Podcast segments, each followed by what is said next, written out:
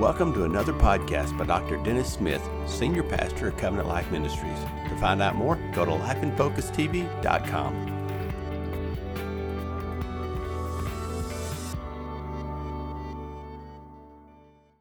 Yeah, I want to ask a question. What's on the horizon? What do you see on the horizon? You hear about the news, the things that are going on in the world, things going on in our nation. What about this year? What do you see happening? Look at technology. What's going on there? Inventions. The things that are just amazing, beyond what we can comprehend in the fast pace of society. I mean, what do you see happening? What do you see happening in America? What do you see happening in the election coming up? What do you see happening in your own life, in your family? What do you see? There's all kinds of predictions about what we'll see in the next few months or years. And some of them may come to pass and some of them may not, but there's one thing we know for sure, and that is there will be changes. Something's going to happen over the next few days, months, years. What do you see? It's always this time of year we think about it's a new season, it's a new beginning, we've got new opportunities, new victories. But regardless of what's going to happen, there's going to be some things that will change. What do you see? You know, if you go to have an eye exam and you go into the office there, you may step in the office and you may see something like this. And how many can read the bottom line up here? Right. Well, this doesn't count. This is bigger than what. But if you look at this on the wall, it says it's supposed to be positioned 20 feet from where you are. And so when you're standing 20 feet from this, then you go down and say, well, what do you see on the first line, second line, third line, fourth line? And you come down to a particular place here, and actually it's the third one from the bottom is considered 20/20 vision, the DEFPOTEC. Is that what it says, guys? And that's 20/20 vision. Now, if you come on down to the bottom line, you're 20 feet from it, and it's a normal size chart on there, then you actually have better than what we call perfect or normal vision. You have 20/10 vision, but you can see from 20 feet what most people have to get up 10 feet away to see. But when we look at this chart, this examination says, how clearly can you see? What do you see? Do you really have 20/20 vision? Now, how many of you know that you can actually be in a situation where you can't see what's in front of you? And worse than that, you go around looking for your glasses and you're wearing them, or you're looking for your phone, it's in your hand. What do you see? What do you see? Sometimes what you see depends on your perspective. What do you see when you look at certain things? One person will see something, another person will see something else. For instance, some of you may look at this sketch. I think there's a sketch coming up here. And you'll look here, and some of you will see what is on this side. But if you turn it upside down, your perspective totally changes, and it's what's on this side. So it's the little analogy they call from a hag to a prince. And sometimes your perception has a lot to do with how you really see things. It's important as a Christian to learn how to perceive according to the Spirit, perceive according to the Word of God. I remember a story of three older ladies who were at a restaurant, and they got there and they picked up their menu, and as they did, each one of them put on their glasses. The first one says, "Oh, I only need them to read." And the second one says, "Well, I only need them when the light is poor." And the third one says, "I only need them when I want to see." And we don't know how honest they are. What do you see? What about your vision? One of the most frequent surgeries performed has to do with eye surgery, cataracts, laser surgery, because we see the value of good eyesight. When we talk about 20/20, we talk about that hindsight is 20/20. Oftentimes when you look back and you see what's happened or what you experienced, you say, "Oh, now I understand. I didn't understand at the time, but looking back, I've got 20/20 vision. I can see it the way it really was. But oftentimes that's not the case when it's looking to the future. Do we really have 20/20 vision? Now, just as physical eyesight is extremely valuable and important, even more so is spiritual eyesight, is to be able to see from the heart, to be able to see with your spirit. Spiritual blindness is a terrible thing. Jesus spoke out in Matthew 13:13 when he said, you know, these people see, but they don't really see. And that's true of a lot of people. They have physical eyes and they may hear certain things, but they really don't hear it down on the inside. It was William Shakespeare that said eyes are the window of the soul. In other words, the belief if you look into someone's eyes, you could kind of know what's going on in their life, tell a lot about them. But the scripture puts it this way, Matthew chapter 6, verse 22 through 23. Here's what the Bible says, follow along. It says, your eye is like a lamp. Your eye is like a lamp that provides light for the body. When your eye is healthy, your whole body is filled with light. But when your eye is unhealthy, your whole body is filled with darkness. And the light you think you have is actually darkness. How deep or terrible that darkness is. That spiritual light, that revelation, that sensitivity to what the Lord is showing us, to hear from him spiritually, it lights up our life. To hear truth, to follow what he's speaking to us, that's light. He speaks into our heart. Paul put it this way in Ephesians chapter 1, verses 18 and 19. He says, I pray, and he's praying over these believers, Christians here at the church at Ephesus. And he says, I pray that the eyes of your heart, or it's stated in other versions, the eyes of your understanding will be open. The eyes of your heart. What does it mean by the eyes of your heart? It's talking about the inner sight that you have, what you see from within. It says, may the eyes of your heart be enlightened. Flooded with light by the Holy Spirit, the Amplified Bible says. He says, so that you can understand what the hope of your calling is, what the hope of his calling, and what are the riches and glory of his inheritance in the saints. When the term eyes of your understanding is used, it basically is saying, I hope that you will have awareness and insight and be able to see what God has already done for you. That's important. He says, I want you to understand. I want you to see what God has already done for you, what he's already provided. Look at Hebrews chapter 1, verse 1 and 2. Interesting scripture. It says, therefore, as the writer of Hebrews says, therefore we also, since we're surrounded by so great a cloud of witnesses, we've talked about this before, but what does it mean by a cloud of witnesses? Some people think that it's referring to the fact that there are those in heaven that can actually observe or see what's going on in the lives of people here on earth. I'm not saying that isn't sometimes the case. I'm just saying that I don't believe that's what this scripture is referring to. When it talks about the cloud of witnesses, it's referring back to the previous chapter, which is chapter 11, which is the great hall of fame of faith people. It's people of great faith. And it goes back and lists all the people of great faith that we have in the Old Testament. And so you come through, it's a letter. Remember, this is a letter. So you're reading this letter to the church, and he describes all these people who have this great faith. And then remember, there's no chapter divisions. That came later. And so he talked about all these wonderful examples of faith. And then he moves right on and says, so since we're surrounded by all of these wonderful examples and testimonies of faith, we're surrounded by the example and the influence of these people that were people of faith before. He says, since we have this great cloud of witnesses, let us lay aside every weight and the sin which so easily besets us. And I think, you may define what that means as far as a sin that besets you or causes you to be ensnared. And he says, let us run with endurance the race that is set before us. Look at verse 2. Looking unto Jesus, you run the race set before you, with your eyes fixed, looking unto Jesus, fixing your faith on Jesus, keeping your eyes on Jesus, which literally means here when you read from in the essence of the Greek here, it's saying when you fix your eyes or focus or look or gaze on Jesus, that is speaking of the fact that you have already turned your eyes away from distractions and the past and everything else. So it's basically like look unto Jesus, fix your eyes on him.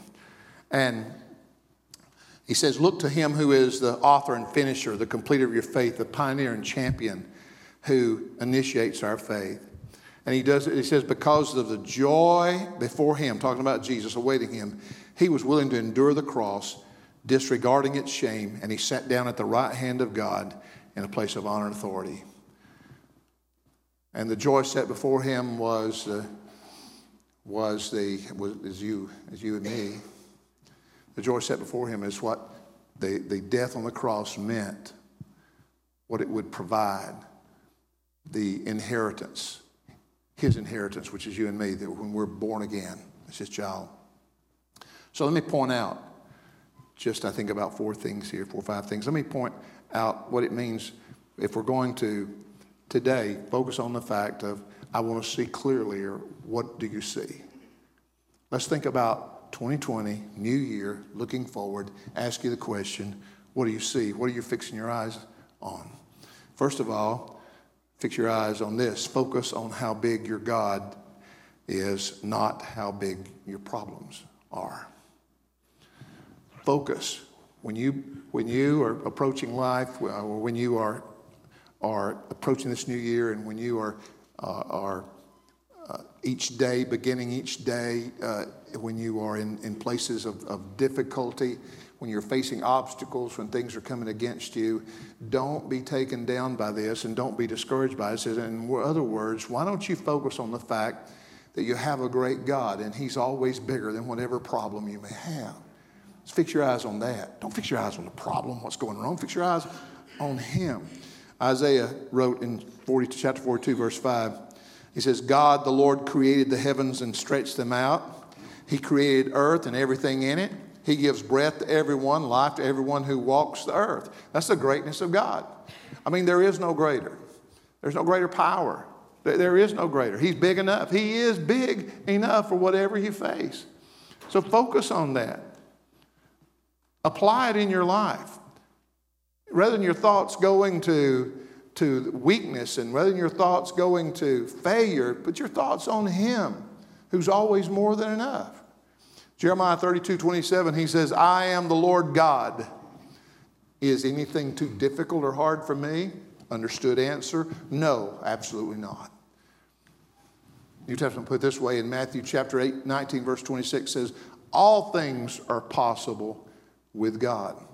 The scripture says, greater is he that's in you than he that's in the world. Focus on the greatness of God, the power of God that's at work in you. That's in you. Don't focus on the things the enemy brings against you. Don't focus on the things that people try to throw your way. Don't focus on failures. Don't focus on any of this negative side. Focus on the power and the might and the faithfulness and the love and the grace and God's goodness. Focus on that. You'll see clearly. You do that. Secondly, you fix your eyes, focus on God's provision, not your lack. Focus on what you have, not on what you do not have. Focus on God's provision, not your lack. Philippians 4:19, scripture says, and God, Amplified Bible says, and God will liberally, I like the word liberally. Politically, I don't care for the word liberal, but in this sense, I like the word liberally. And my God will liberally supply or fill until full your every need according to his riches in glory by Christ Jesus. I mean, that's abundance, folks. Don't focus on what you don't have. Focus on what you have in him.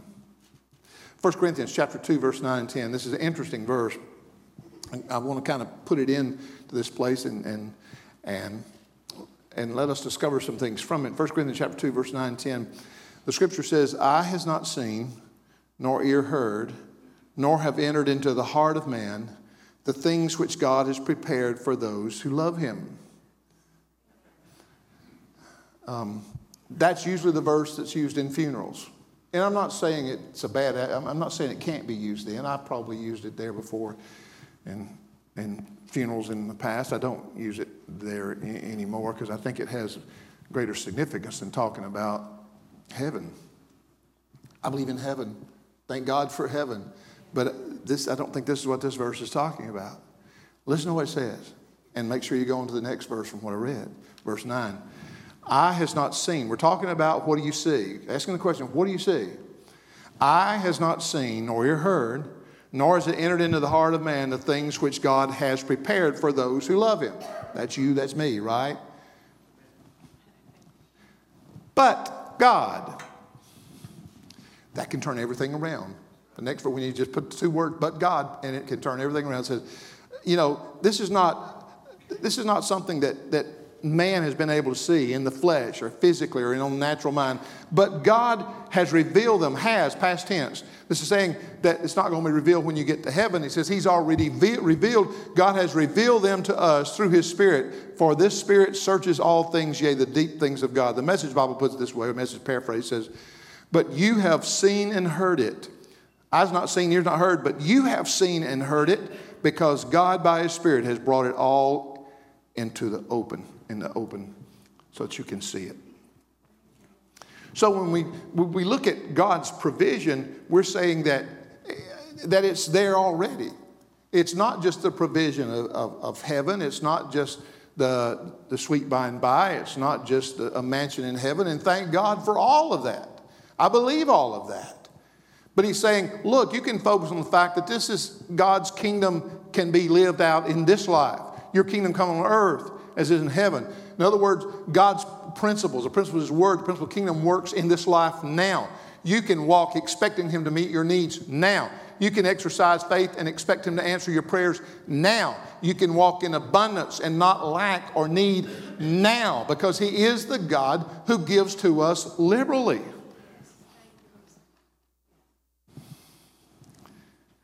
Yes? So don't focus on the needs that you have, or always think about what's missing. Focus on God's provision. Thirdly, fix your eyes on or focus on God's favor, not primarily on your own ability. Focus on God's favor and the power of the Holy Spirit working in you, not on your own work and ability. Now, I think God, as believers, I think God wants us, there's always our part, right? I mean, he calls us to do something. He works in our lives. And then our response, we call it obedience. He has some things for us to do. And he gives us certain abilities, correct? I mean, and he wants us to use those abilities. Many of you were born with certain abilities. That you have certain God-given abilities. And you see them in your life, maybe in your career, whatever. He's given you certain abilities in your life, and that's wonderful, and they are to be used for his glory. But so often, even as Christians, when we are wanting to obey him and follow him, when we have a vision for something that we want to see come to pass, when we feel like he's calling us to something, or when we see something we want to do, we find ourselves depending upon our own ability and our own strength and trying to work out the details of how can I make this happen. There's a danger when we see something God wants us to do, or we see some possibility out there and we want to move in that direction. We have a vision for that, and yet we begin to institute all of our own activities. I'm going to make this happen. I'm going to make that happen. Yes, you and I have our part, but we need the favor of God.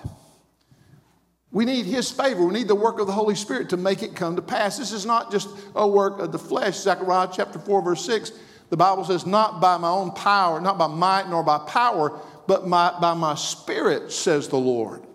Instead of focusing so much on exercising and using all of your abilities and figuring out how you're going to do it. Yeah, be obedient and do what you're supposed to do. But first of all, look to God for his favor and for the supernatural work of his Spirit in your life, because he can bring things past, and you can work and work and work and work and work and never see it happen. But you trust him and his favor and the power of his Holy Spirit, and then you obey him in doing what you're called to do, and then it'll come to pass. It'll happen. There's more there than meets the eye, and we get involved in trying to fight our own battles and do our own thing rather than trusting him, his favor, and the power of his Holy Spirit. Interesting story that I that may not apply so directly to this, but I think it's an account that will help us understand that it's not by our own might or by our strength, but it's learning to trust and abide in Him and let His Holy Spirit work supernaturally in our lives. 2 Kings chapter 6, verse 15 through 16 is the account of Elisha the prophet. You're familiar with it, but let me read a couple of verses here. It says, when the servant of the man of God, referring to Elijah, when the servant of the man of God got up early the next morning and went outside, there were troops, horses, and chariots everywhere. "Oh, sir, what will we do?" the young man cried to Elijah. I don't think that's exactly how he said that. "Oh, sir, what will we do?" I think he was, as we say down south, I think he was scared. I think he was. He didn't know what are we going to do? And Elisha said, "Don't be afraid. They're more on our side than on theirs."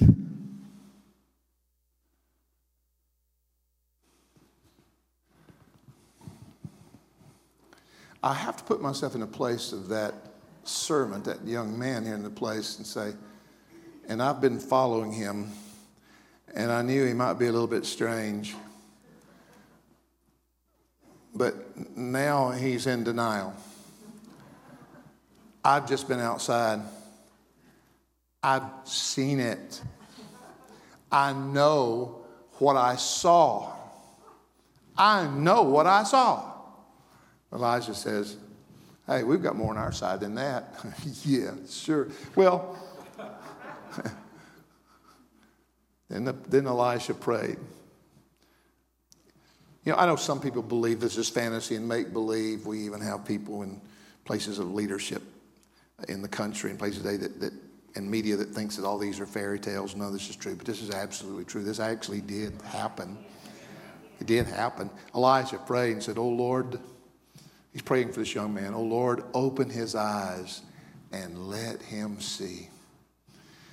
And boy, when I hear that prayer, I'm just saying, Lord, I want to pray that for me, and I want to pray that for those that are in my life. I want to say, Lord, open my eyes that I can really see, and open their eyes that they can really see.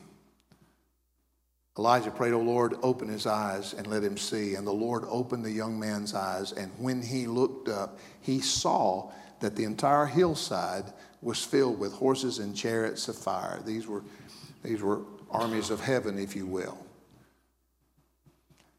And as Assyrians or Arameans were, as they were advancing toward Elijah and coming against them, then actually the people were stricken with blindness. They can no longer see.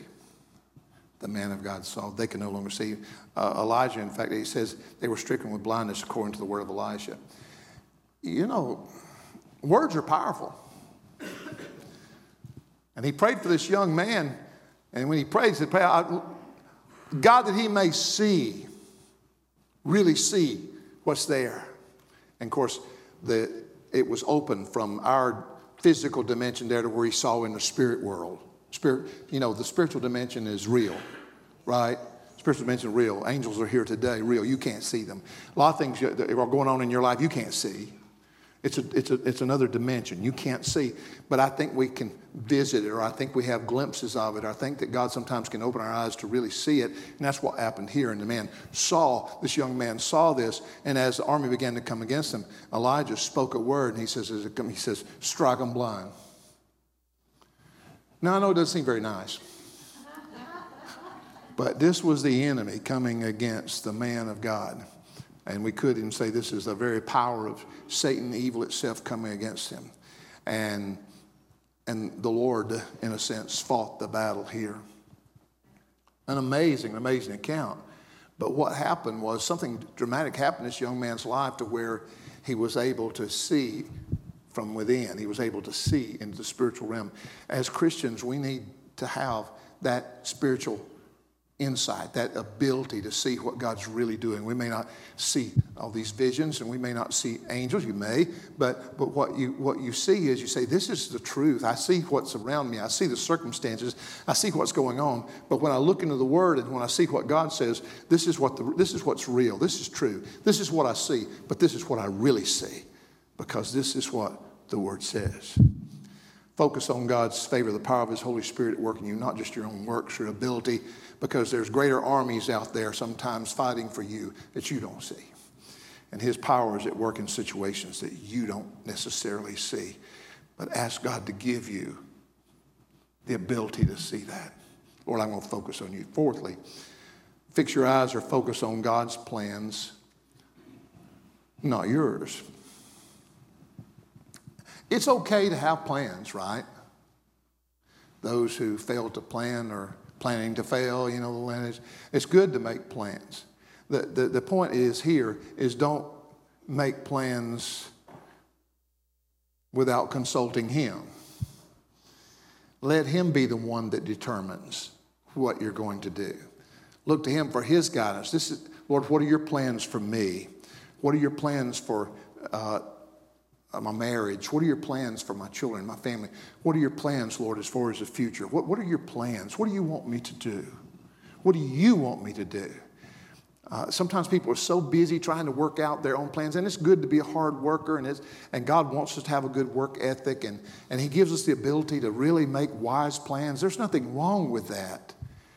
But our primary dependency is not upon just our figuring out our own plans, but saying, Lord, I want to know your plan, and I will align my plans with you and with your will.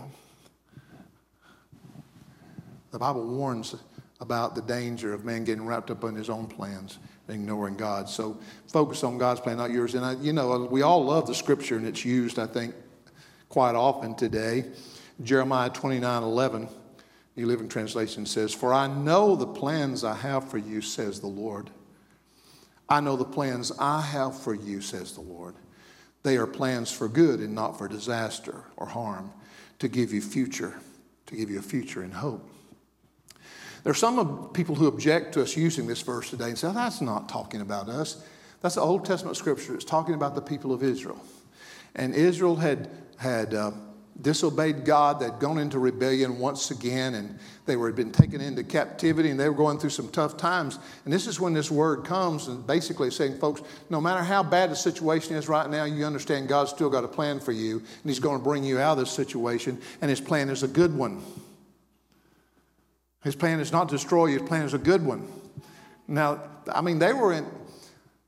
they were not happy people, I think, when this word first came out to them. They said, well, that doesn't look very good. But I got to know, no matter what things look like right now, God has a plan for you that's for good and not evil. His plan for you is for peace and not for worry and stress. His plan for you is good and not for disaster. He has a plan for you to have future and hope. That's His plan. Do I think it's applicable to us or can be to us today? Absolutely. You look at the context here and see what it's saying, but then when you move on over in New Testament, you realize, particularly in Galatians chapter 3, verse 13, you find that Christ has redeemed us from the curse of the law and now through His death on the cross. So here's where I believe that this Jeremiah passage moves over to be applied or can be applied in our life, and that is when you're in Christ. If you're a follower of Christ, you can look to Him and believe this word is applicable to you. Now, we want your plans, Lord. And then when you fix your eyes with focus today, what do you see? It's important for us to focus on the eternal and not just the temporary. It's so easy to get wrapped up on what's going on today, isn't it? Or what's your plans for your next meal or what you're going to do tomorrow. And you get tied up in this very temporal society. Let's face it. Most of us, we live in this world. We're in the world, but not of it, Jesus says. But when we live in this world, we can begin to live in such a way that we're just tied to all the little events and things that are going on in our life every day. And it's just like from day to day to day.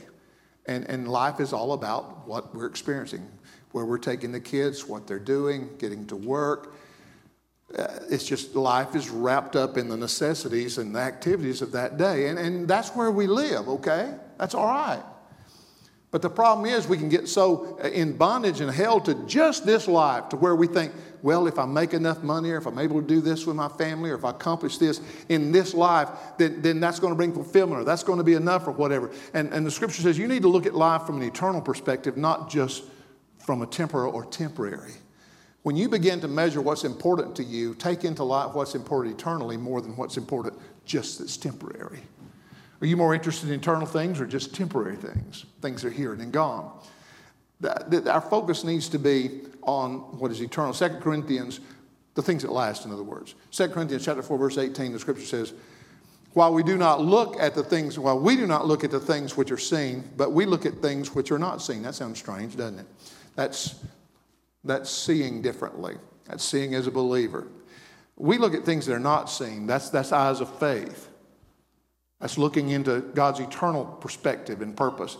He says, for the things which are seen are temporary, but the things which are not seen are eternal. I want to challenge you this morning.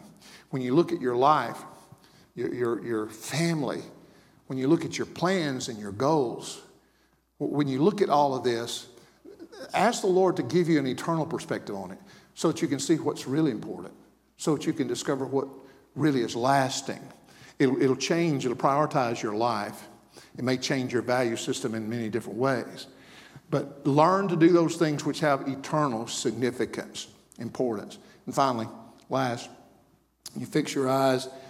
What are you going to see? We need to learn, and I just have this simple statement, is God wants us to focus on the harvest. There is a great harvest out there. And I'm not talking about the next crop on a farm. I'm talking about the harvest of people, of souls. It's so easy. Even when you look at it from perspective of a church, even of a local church, even of this great church, it is extremely easy and sometimes, sometimes very subtle, that the Lord brings us into a place to where we enjoy wonderful worship, where we enjoy fellowship with one another and great friendships, where far as I know, we all get along pretty well. It's a good place to be. It's good people to be with. It's great worship. The word is preached and is taught. Great things for the kids and all the other things that are going on here. It's all just wonderful. And thank God for all of that. I praise God for every bit of that. But sometimes we can, I think that we can be kind of, drift into, if we're not careful, we can drift into just, how can I put this? We can drift into just being settled and satisfied and even mediocre. And it happens to all of us. If something gets to be good enough, or remember the scripture warns Israel about, said you need to be aware of the fact there's great danger in you missing the Lord and moving in the wrong direction while you're experiencing prosperity and good things. He says, beware. He says, beware, when you have much, you may forget God. Now, I know that's not what I'm talking about here, specifically as far as us as a church or as individuals, but I think the Lord wants to awaken us and do something new in us where we continue to enjoy all the wonderful things that are going on here and all the wonderful benefits of being a part of this church and this family. Thank God for a bit of that. But if it's that great, then other people need to know about it too. If it's that really great, if knowing Jesus is really that wonderful and that important, if going to heaven rather than hell is really that important, folks need to know. And the scripture's quite clear. It's how are you going to know unless someone tells them? I'm just here to share and encourage you and challenge you and challenge myself. You are that someone, and I am that someone. And I believe God wants to create Not by our own little plans and work and everything, although we'll have things to do.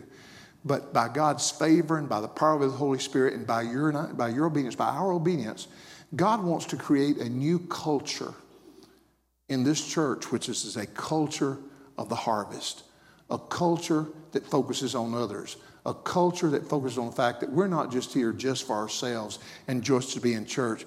We're here because we have an opportunity to connect people to the kingdom through Christ and to connect people to this church to help them grow.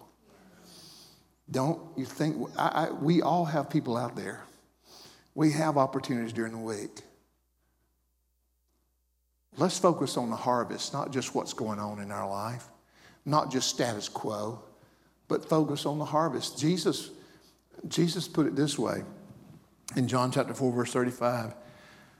He says, the saying, 4 months between planting and harvest. In other words, there's a period. The harvest is coming. But he says, I say, wake up.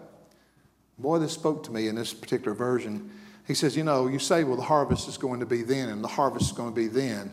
But here's what I'm telling you. He says, wake up and look around you right now. The fields are already ripe and ready for harvest. And he goes on and says, pray that the Lord of the harvest, which is the Holy Spirit, will send laborers, which is you and me, into the fields. Yes? Lord, stir us up. Stir this church up.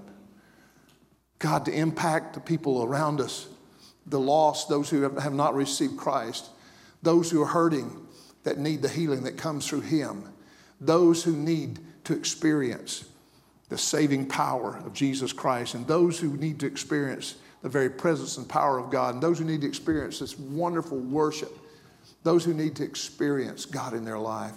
Lord, how will they hear? How will they see? Focus on the harvest. When it comes down to 2020 vision should be great. It shouldn't be too small. Don't get your vision too small. I'll talk about this a little bit more next week. Your vision to come about, vision should be great because first of all, it should be from God. And your vision should be great because vision should always not only be great, but vision requires faith. If you're going to accomplish, it must be by faith. It must be by faith and boldness and courage. Stand on God's word. Vision calls for specific actions. You don't just sit around and talk about it or make plans. You don't just sit around and think, well, maybe tomorrow. You start initiating. And as you think about 2020, and we'll touch on this next week, as you think about 2020, as you think about the next several months, what a great practice it would be for you and I to sit down and write things down, write down the vision, write things down, and see what specific action and changes need to take place in order to bring these things to pass. Sometimes we've got these wonderful dreams and things and vision that God has given us, but we're not willing to change or do anything about it.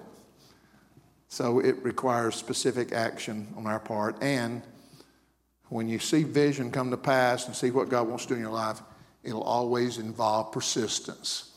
You don't just start and quit. You see what the Lord wants to do in your life. You see what he's called you to do. And then you get into his word and then you stick to it and walk all the way through knowing that victory's yours.